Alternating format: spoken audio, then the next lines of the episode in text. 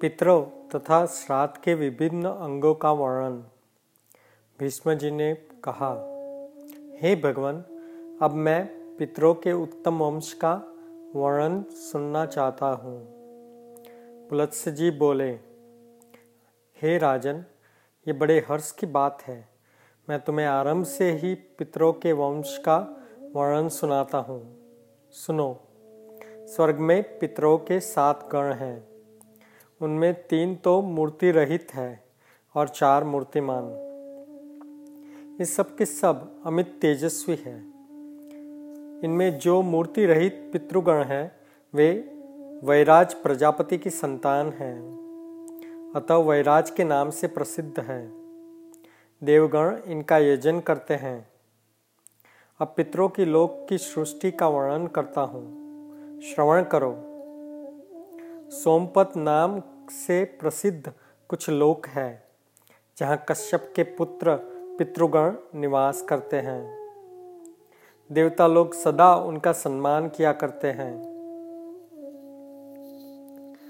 अभिस्वात नाम से प्रसिद्ध यज्वा, पितृगण इन्हीं लोकों में निवास करते हैं। स्वर्ग में विभ्राज नाम के जो दूसरे तेजस्वी लोक है उनमें बहिर्षत संज्ञक पितृगण निवास करते हैं। वहाँ मोरों से जुते हुए हज़ारों विमान हैं तथा संकल्पमय वृक्ष भी है, जो संकल्प के अनुसार फल प्रदान करने वाले हैं। जो लोग इस लोक में पितरों के लिए श्राद्ध करते हैं, वे उन विभ्राज नाम के लोकों में जाकर समृद्धशाली भवनों में आनंद भोग करते हैं।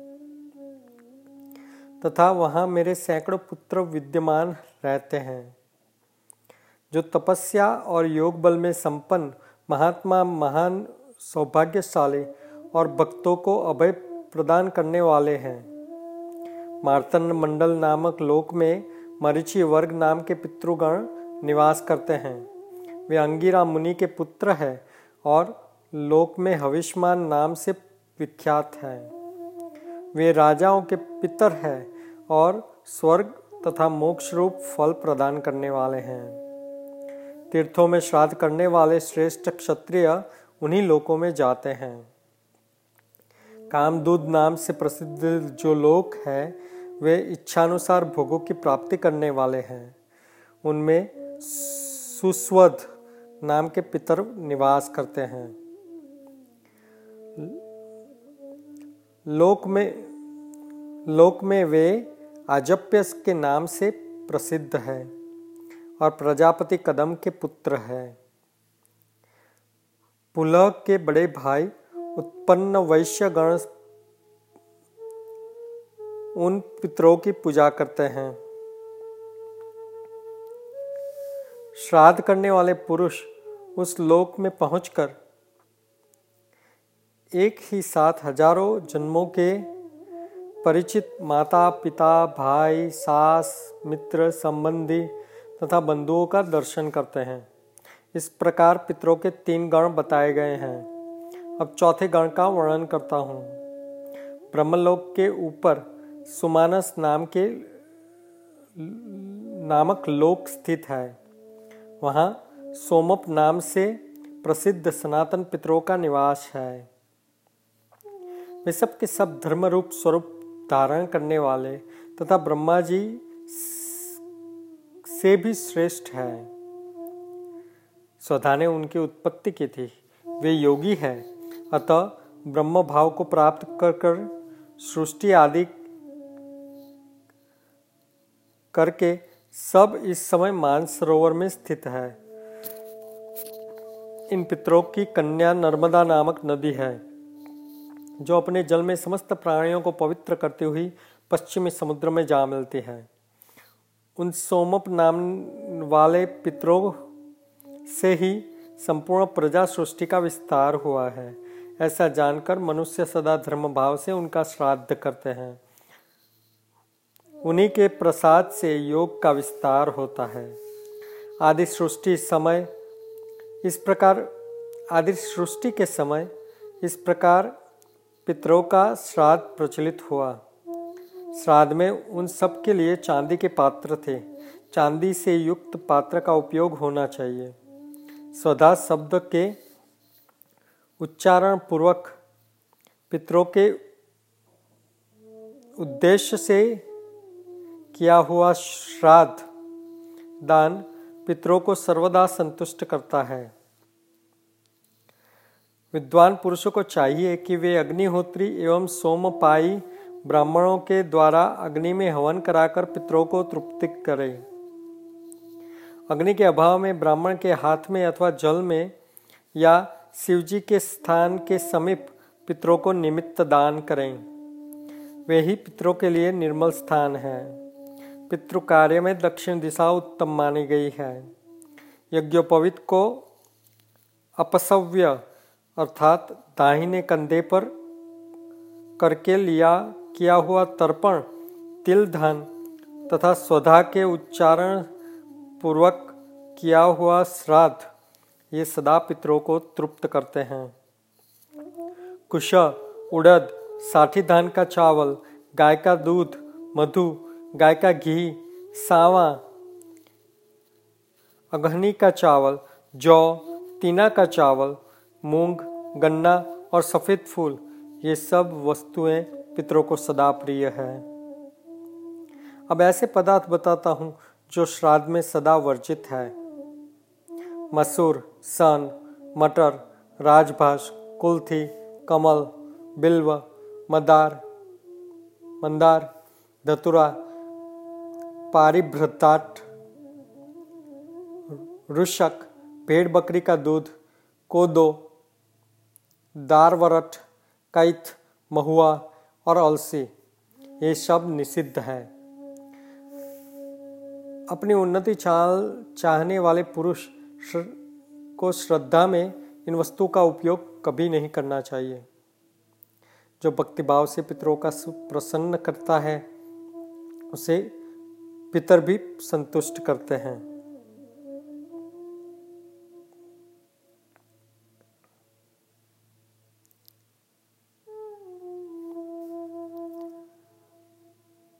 वे पुष्टि, आरोग्य, संतान एवं स्वर्ग प्रदान करते हैं। पितृ कार्य देव कार्य से भी बढ़कर है। अतः देवताओं को तृप्त करने से पहले पितरों की संतुष्टि करना श्रेष्ठ माना गया है। कारण पितृगण शीघ्र ही प्रसन्न हो जाते हैं, सदा प्रिय वचन बोलते हैं, भक्तों पर प्रेम रखते हैं और उन्हें सुख प्रदान करते हैं। पितर पर्वों के देवता हैं, अर्थात प्रत्येक पर्व पर पितरों का पूजन करना उचित है। अविष्मान संज्ञक पितरों के अधिपति, सूर्यदेव ही श्राद्ध के देवता माने गए हैं। भीष्म जी ने कहा, ब्रह्मवेताओं में श्रेष्ठ ऐसे पुलत्स्य जी, आपके मुँह से यह सारा विषय सुनकर मुझमें बड़ी भक्ति उत्पन्न हुई है। अतः अब मुझे श्रद्धा का, श्राद्ध का समय और उसकी विधि तथा श्राद्ध का स्वरूप बताएँ। श्राद्ध में कैसे ब्राह्मणों को भोजन कराना चाहिए तथा कि किन को छोड़ना चाहिए? श्राद्ध में दिया हुआ अन्न पितरों के पास कैसे पहुँचता है? किस विधि से श्राद्ध करना उचित है? और किस तरह उन पितरों को तृप्त किया जाता है? कृपया मुझे यह सब कुछ बताएँ। पुलत्स्य जी बोले, हे राजन, अन्न और जल से अथवा दूध एवं फल, फूल और मूल से आदि से पितरों को संतुष्ट करते हुए प्रतिदिन श्राद्ध करना चाहिए। श्राद्ध तीन प्रकार का होता है, नित्य नैमितिक और काम्य। पहले नित्य श्राद्ध का वर्णन सुनो। उसमें अर्घ्य और आह्वान की क्रिया नहीं होती। उसे अदेव समझना चाहिए। उसमें विश्वदेवों को भाग नहीं दिया जाता। पर्व के दिन जो श्राद्ध किया जाता है, उसे पार्वण कहते हैं। पार्वण श्राद्ध में जो ब्राह्मण निमंत्रित करने के लिए योग्य है, उनका मैं वर्णन करता हूँ। कृपया श्रवण करो। जो पंचाग्नि का सेवन करने वाला स्नातक त्रिशोपर्ण त्रिशोपणमानी ब्रह्म में तो माम इत्यादि तीन अनुवाकों का नियम पूर्वक अध्ययन करने वाला त्रिशोपर्ण ब्राह्मण कहलाता है। जो पंचाग्नि का सेवन करने वाला स्नातक है और त्रिशोपर्ण है, वेद के व्याकरण आदि छह अंगों का ज्ञाता है श्रोतीय वेदज्ञ है श्रोतीय का पुत्र है वेद के विधि वाक्यों का विशेषज्ञ है, सर्वज्ञ सब विषयों का ज्ञाता है। वेद का स्वाध्यायी है, मंत्र जाप करने वाला ज्ञानवान है। त्रिणाचिकेत द्वितीय कंठ के अंतर्गत अयम वायव वाय पतय इत्यादि तीन अनुवाकों को त्रिणाचिकेत कहते हैं। उसका स्वाध्याय अथवा अनुष्ठान करने वाला पुरुष भी त्रिणाचिकेत कहलाता है। सो so, जो ब्राह्मण त्रिणाचिकेत है त्रिमधु है अन्य शास्त्रों में भी परिनिष्ठित पुराणों का विद्वान स्वाध्यायशील ब्राह्मण भक्त पिताओं की सेवा करने वाला सूर्य देवताओं का भक्त वैष्णव ब्राह्मण वेता योग शास्त्र का ज्ञाता शांत आत्मज्ञ अत्यंत शीलवान तथा शिव भक्ति परायण हो ऐसे ब्राह्मण श्राद्ध में नियंत्रण पाने के अधिकारी हैं। ऐसे ब्राह्मण को यत्न पूर्वक श्राद्ध में भोजन कराना चाहिए। अब जो लोग श्राद्ध में वर्जनीय हैं, उनका वर्णन सुनो।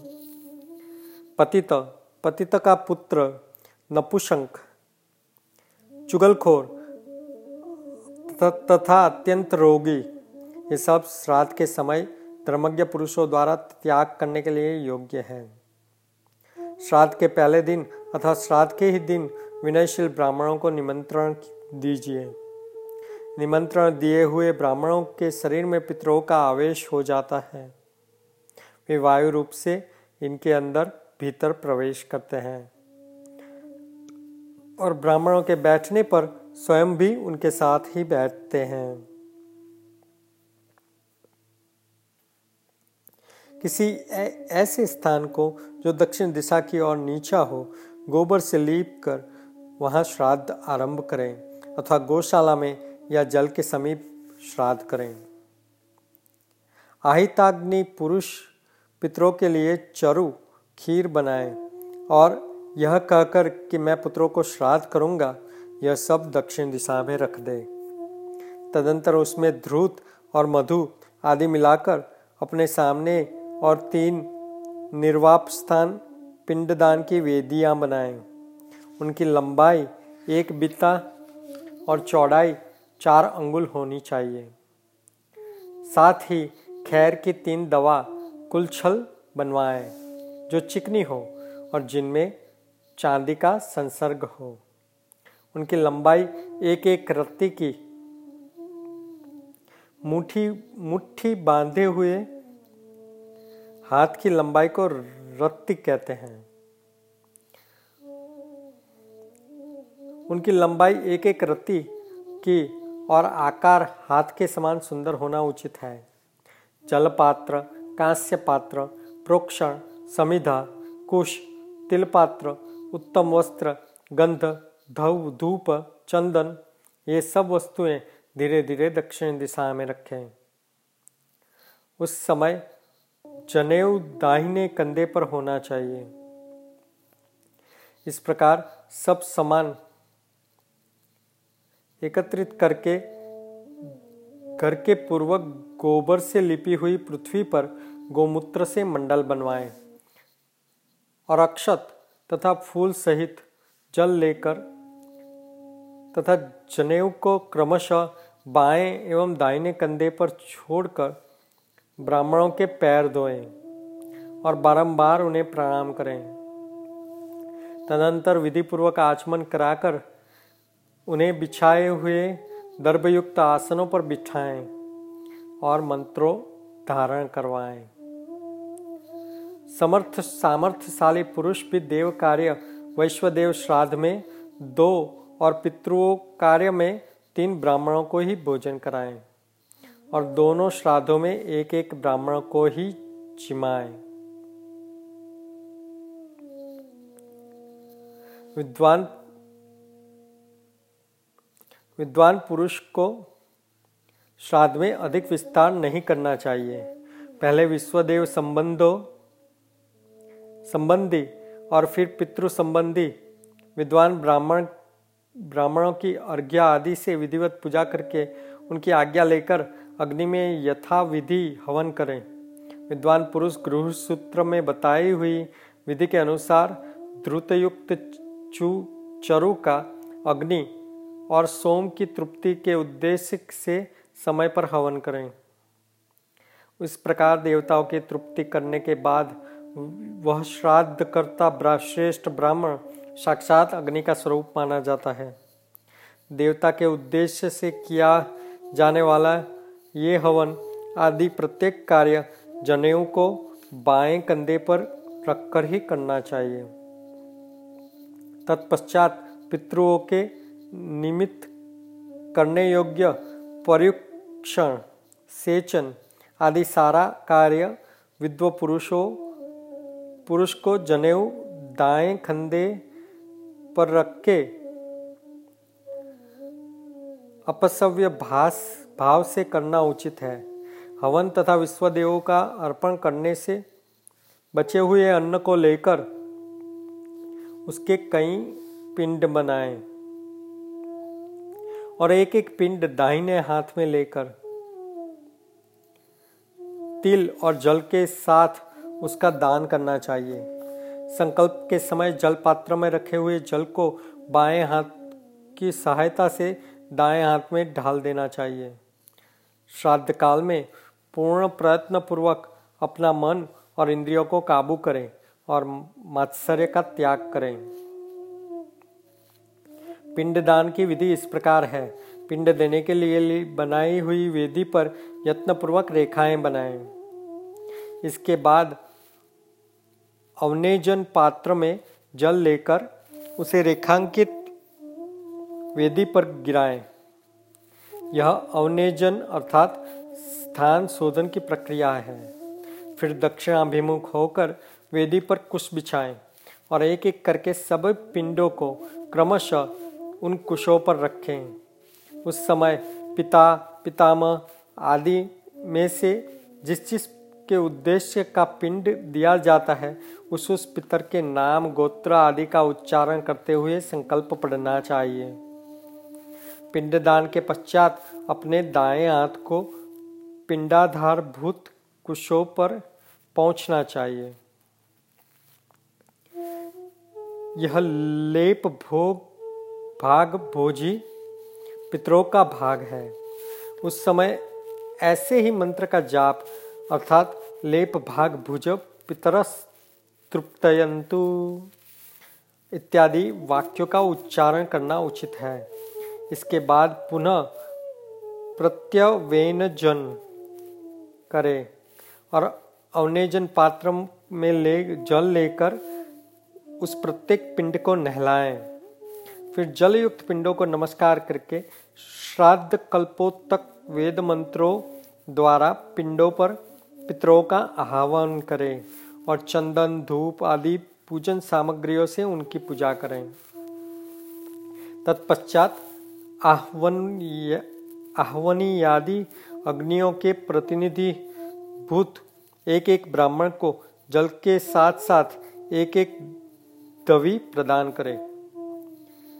खदिर खैर से बनी हुई कुलछल दवी होती है।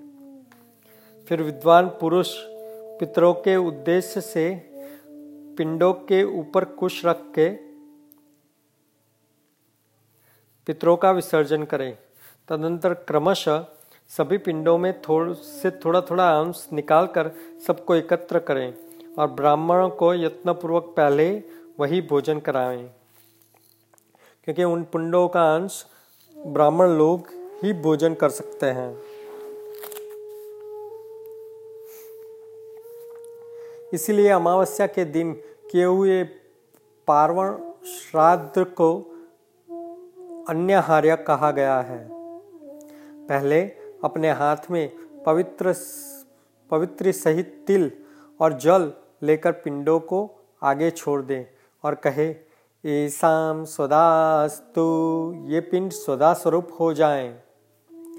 इसके बाद परम पवित्र और उत्तम अन्न परोसकर उसकी प्रशंसा करते हुए उन ब्राह्मणों को भोजन कराएँ। उस समय भगवान श्री नारायण का स्मरण करता है और क्रोधी स्वभाव का सर्वथा त्याग करो। ब्राह्मणों को तृप्त हो जाने पर विकारान्न दान करें। यह सब वर्णों के लिए उचित है। विकारान दान की विधि यह है, तिल सहित अन्य, तिल सहित अन्न और जल लेकर उसको कुश पर पृथ्वी पर रख दे। जब ब्राह्मण आचमन कर ले तो पुनः पिंडों पर जल गिराएँ। फूल, अक्षत, जल छोड़ना और स्वधावाचन आदि सारा कार्य पिंड के ऊपर करें। पहले देव श्राद्ध की समाप्ति करके फिर पितृ श्राद्ध की समाप्ति करें। अन्यथा श्राद्ध का नाश हो जाता है। इसके बाद नत मस्तक होकर ब्राह्मणों की प्रदक्षिणा करें। और उनका विसर्जन करें। यह आहिताग्नि पुरुषों के लिए अन्यहार्य पार्वण श्राद्ध बतलाया गया है। अमावस्या के पर्व पर्व पर किए जाने वाले इस श्राद्ध को पार्वण कहते हैं। यह नैमितिक श्राद्ध है। श्राद्ध के पिंड गाय या बकरी को खिला दे। अथवा ब्राह्मणों को दे दे, अथवा अग्नि या जल में छोड़ दे। यह भी न हो तो खेत में बिखेर दे, जल की धारा में बहा दें।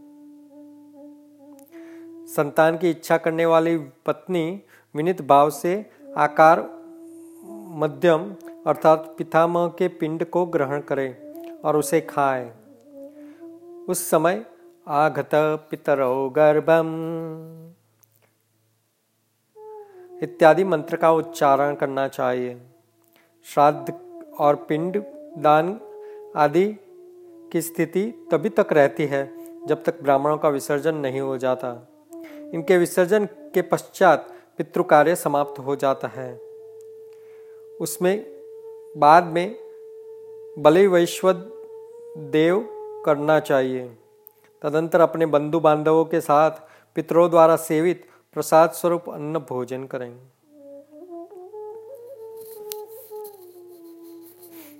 श्राद्ध करने वाले यजमान तथा श्राद्ध भोजी ब्राह्मण दोनों को उचित है कि वे दोबारा भोजन न करें।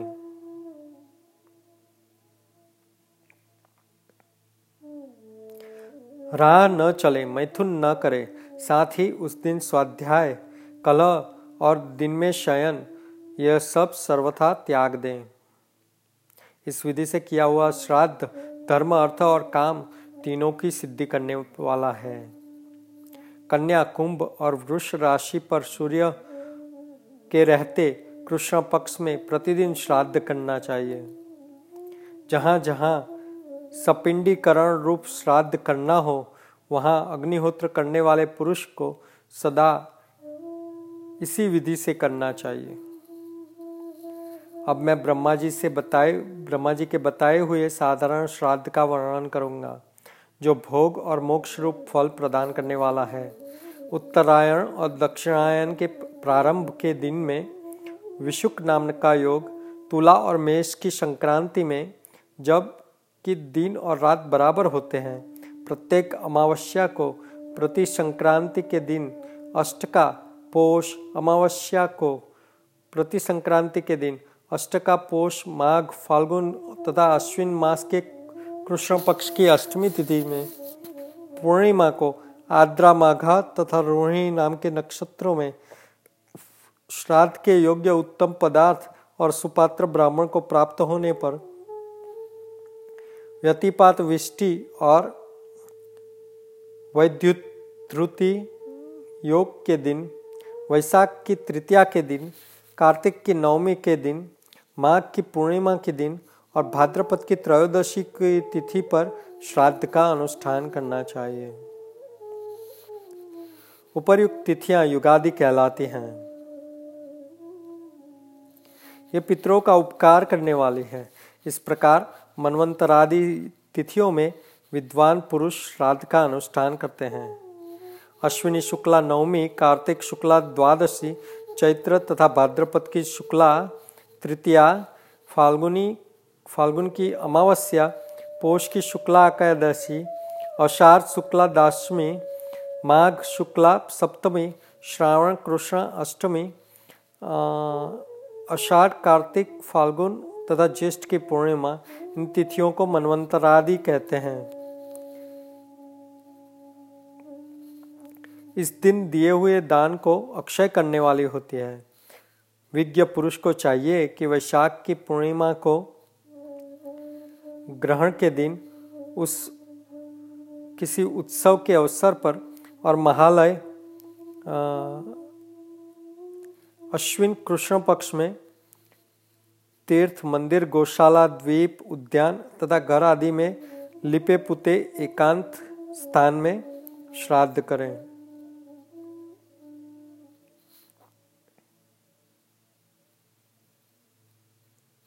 अब श्राद्ध के कर्म का वर्णन किया जाता है। पहले विश्वदेवों के लिए आसन देकर जो और पुष्पों से उनकी पूजा की जाती है। विश्वदेवों को दो आसन होते हैं। एक पर पिता, पितामह संबंधी विश्वदेवों को आह्वान किया जाता है और दूसरे पर माता, महादी संबंधी विश्वदेवों को आह्वान किया जाता है। उनके लिए दो अर्घ्य पात्र सिकोरे या दोने, जौ और जल से आदि से भर दें और उन्हें कुश की पवित्री पर रख दें। सन्नो देवरभिष्ट इत्यादि मंत्र से जल तथा यवोडसी, यवोसी इत्यादि द्वारा जौ के दोनों का उन पात्रों में छोड़ना चाहिए। जौ के दानों को उन पात्रों में छोड़ना चाहिए। फिर गंध, पुष्प आदि से पूजा करके वहाँ विश्वदेवों की स्थापना करें।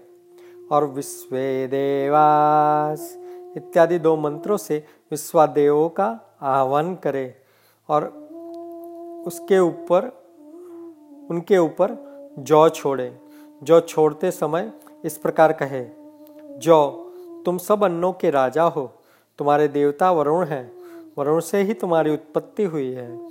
तुम्हारे अंदर मधु का मेल है। तुम संपूर्ण पापों को दूर करने वाले हो। पवित्र एवं मुनियों द्वारा प्रशंसित अन्न हो। यवोसी धान्य राजस्तु वारुणो मधुमिश्रता। निर्णोद सर्वपापानां पवित्रं ऋषिं संस्तुतम। फिर आर्घ्य पात्र को चंदन और फूलों से सजाकर, या दिव्याप इस मंत्र को पढ़ते हुए विश्वदेवों का अर्घ्य दें। इसके बाद उनकी पूजा के बाद गंध आदि निवेदन कर पितृ यज्ञ पितृश्राद्ध आरंभ करें। पहले पिता आदि के लिए कुश के तीन की आसनों की कल्पना करके फिर तीन अर्घ्यों पात्रों का पूजन करें। उन्हें पुष्प आदि से सजाएँ। प्रत्येक अर्घ्य पात्र को कुश की पवित्री से युक्त करके चन्नो देवर इस मंत्र से सब में जल छोड़ें। फिर तिलोस तिलोसी साम देवत्यो इस मंत्र से तिल छोड़कर बिना मंत्र के ही चंदन और पुष्प आदि भी छोड़ें।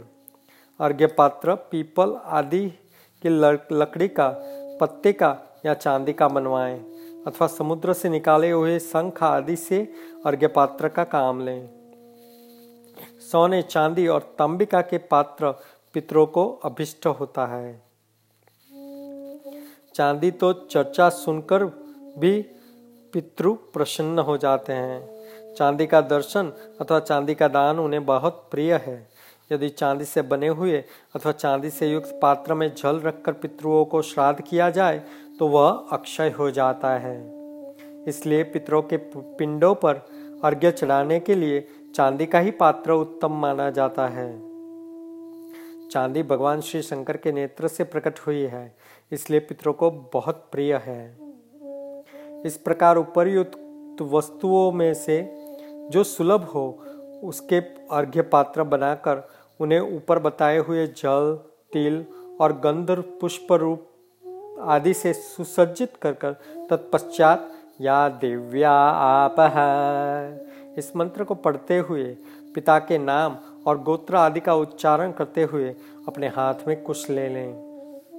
फिर इस प्रकार कहें, पितृन आहा वहिष्यामी, पितरों का आह्वान करूँगा। तब निमंत्रण में आए हुए ब्राह्मण तथास्तु कहकर श्राद्धकर्ता को आह्वान के लिए आज्ञा प्रदान करते हैं। इस प्रकार ब्राह्मणों की अनुमति लेकर उसंत स्वानिधिमहि आयु, आयंतुन, पितर, इन दो रुचाओं का पाठ करते हुए यह पितरों का आह्वान करें।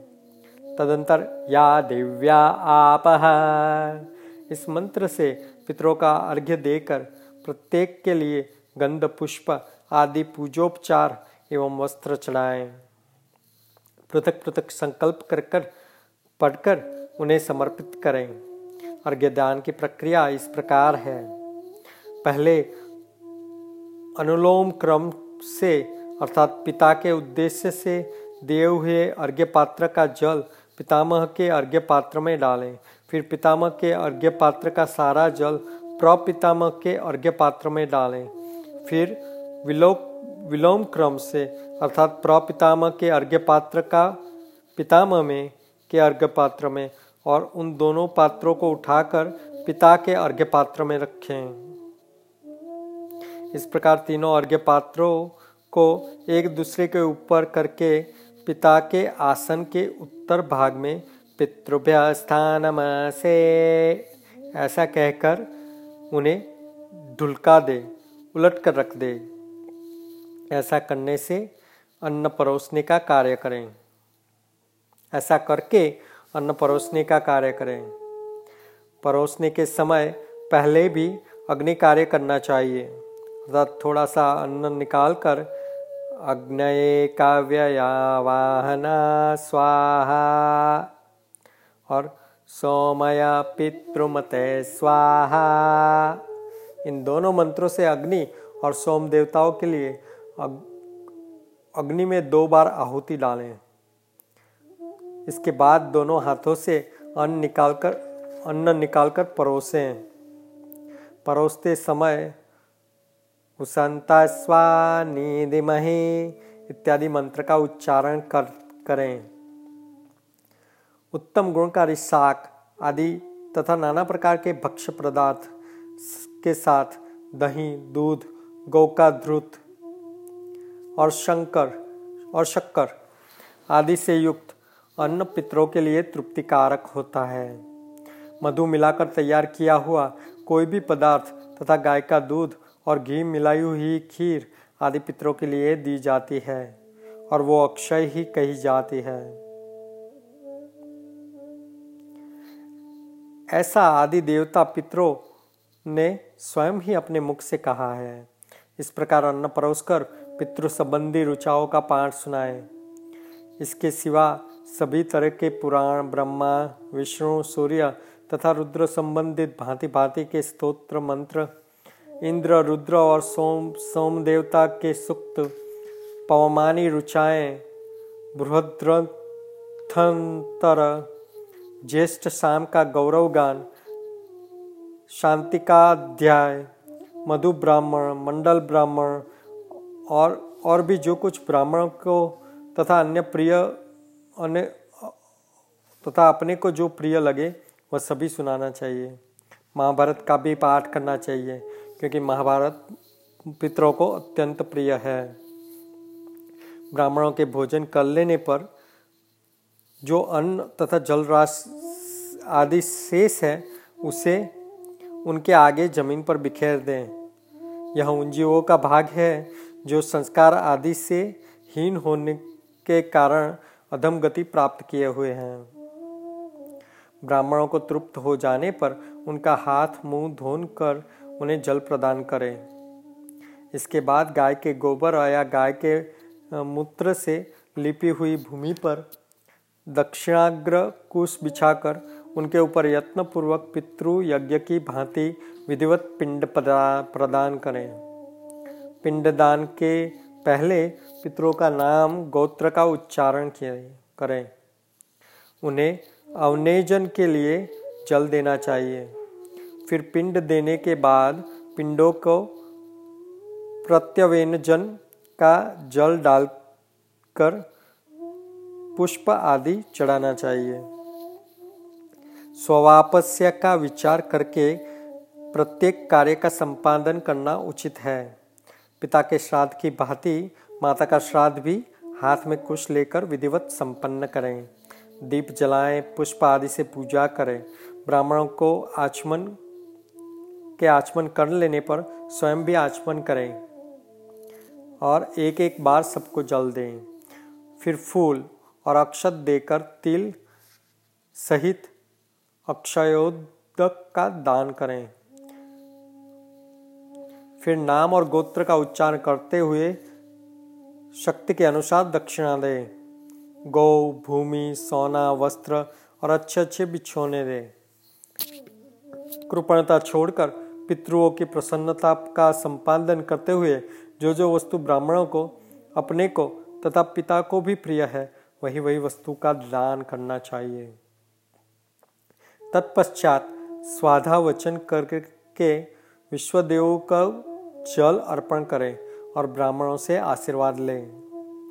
विद्वान पुरुष पूर्वाभिमुख होकर कहे अगोरा पितर संतु, मेरे पितर शांत एवं मंगलमय हो। यजमान के ऐसा कहने पर ब्राह्मण लोग तथा संत, तुम्हारे पितर ऐसे भी हो, ऐसा, ऐसे ही हो, ऐसा कहकर अनुमोदन करते हैं। फिर श्राद्ध करता कहता है गोत्र नम वर्धता हमारा गोत्र बड़े, यह सुनकर ब्राह्मण कहते हैं तथा तो ऐसा ही हो। फिर यजमान कहे, दातारो में भी वर्धनता वेदा संततिरव एताः सत्याशीष संतु।